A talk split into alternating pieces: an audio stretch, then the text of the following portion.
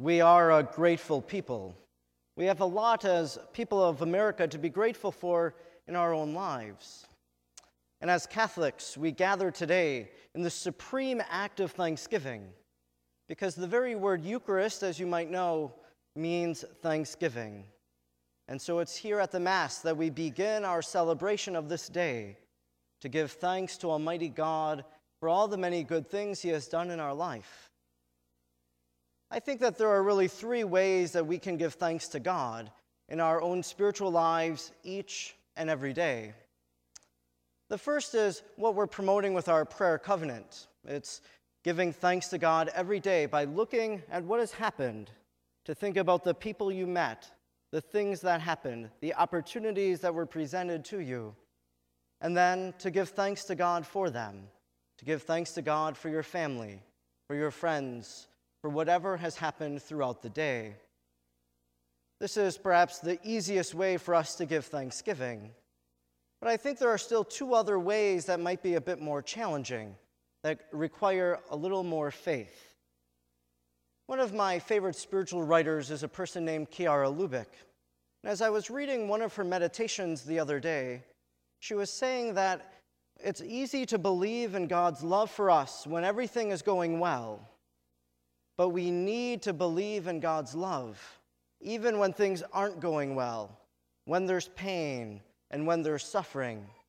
That in those moments, we must believe that God is still loving us. So I think this speaks to a second act of gratitude in our own lives to thank God for the present moment of pain or suffering or whatever you're going through. Just a while ago, I was going through a rough time. And uh, I was talking to God in prayer, and I said, Why are these things happening to me? Why are you bringing me to this point right now?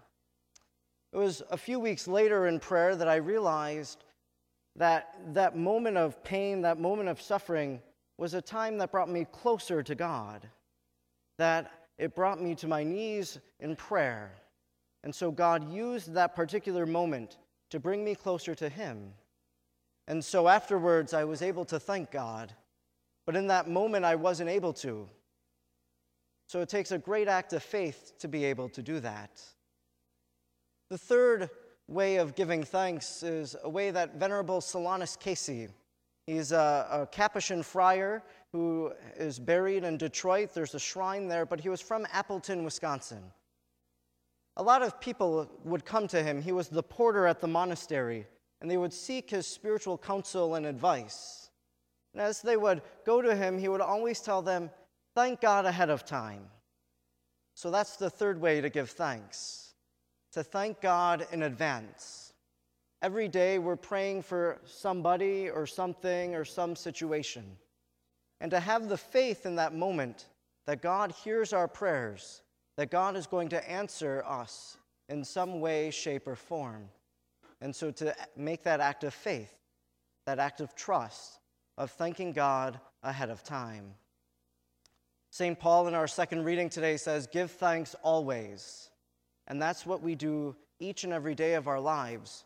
We set apart today as a day to do that as a family, but each and every day is a day of thanksgiving. Each and every Sunday, as we gather for Mass, for the Eucharist, is a day of thanksgiving. So today, with Mary, who proclaimed the greatness of God from her soul, we'll do that around the table because truly we are a grateful people.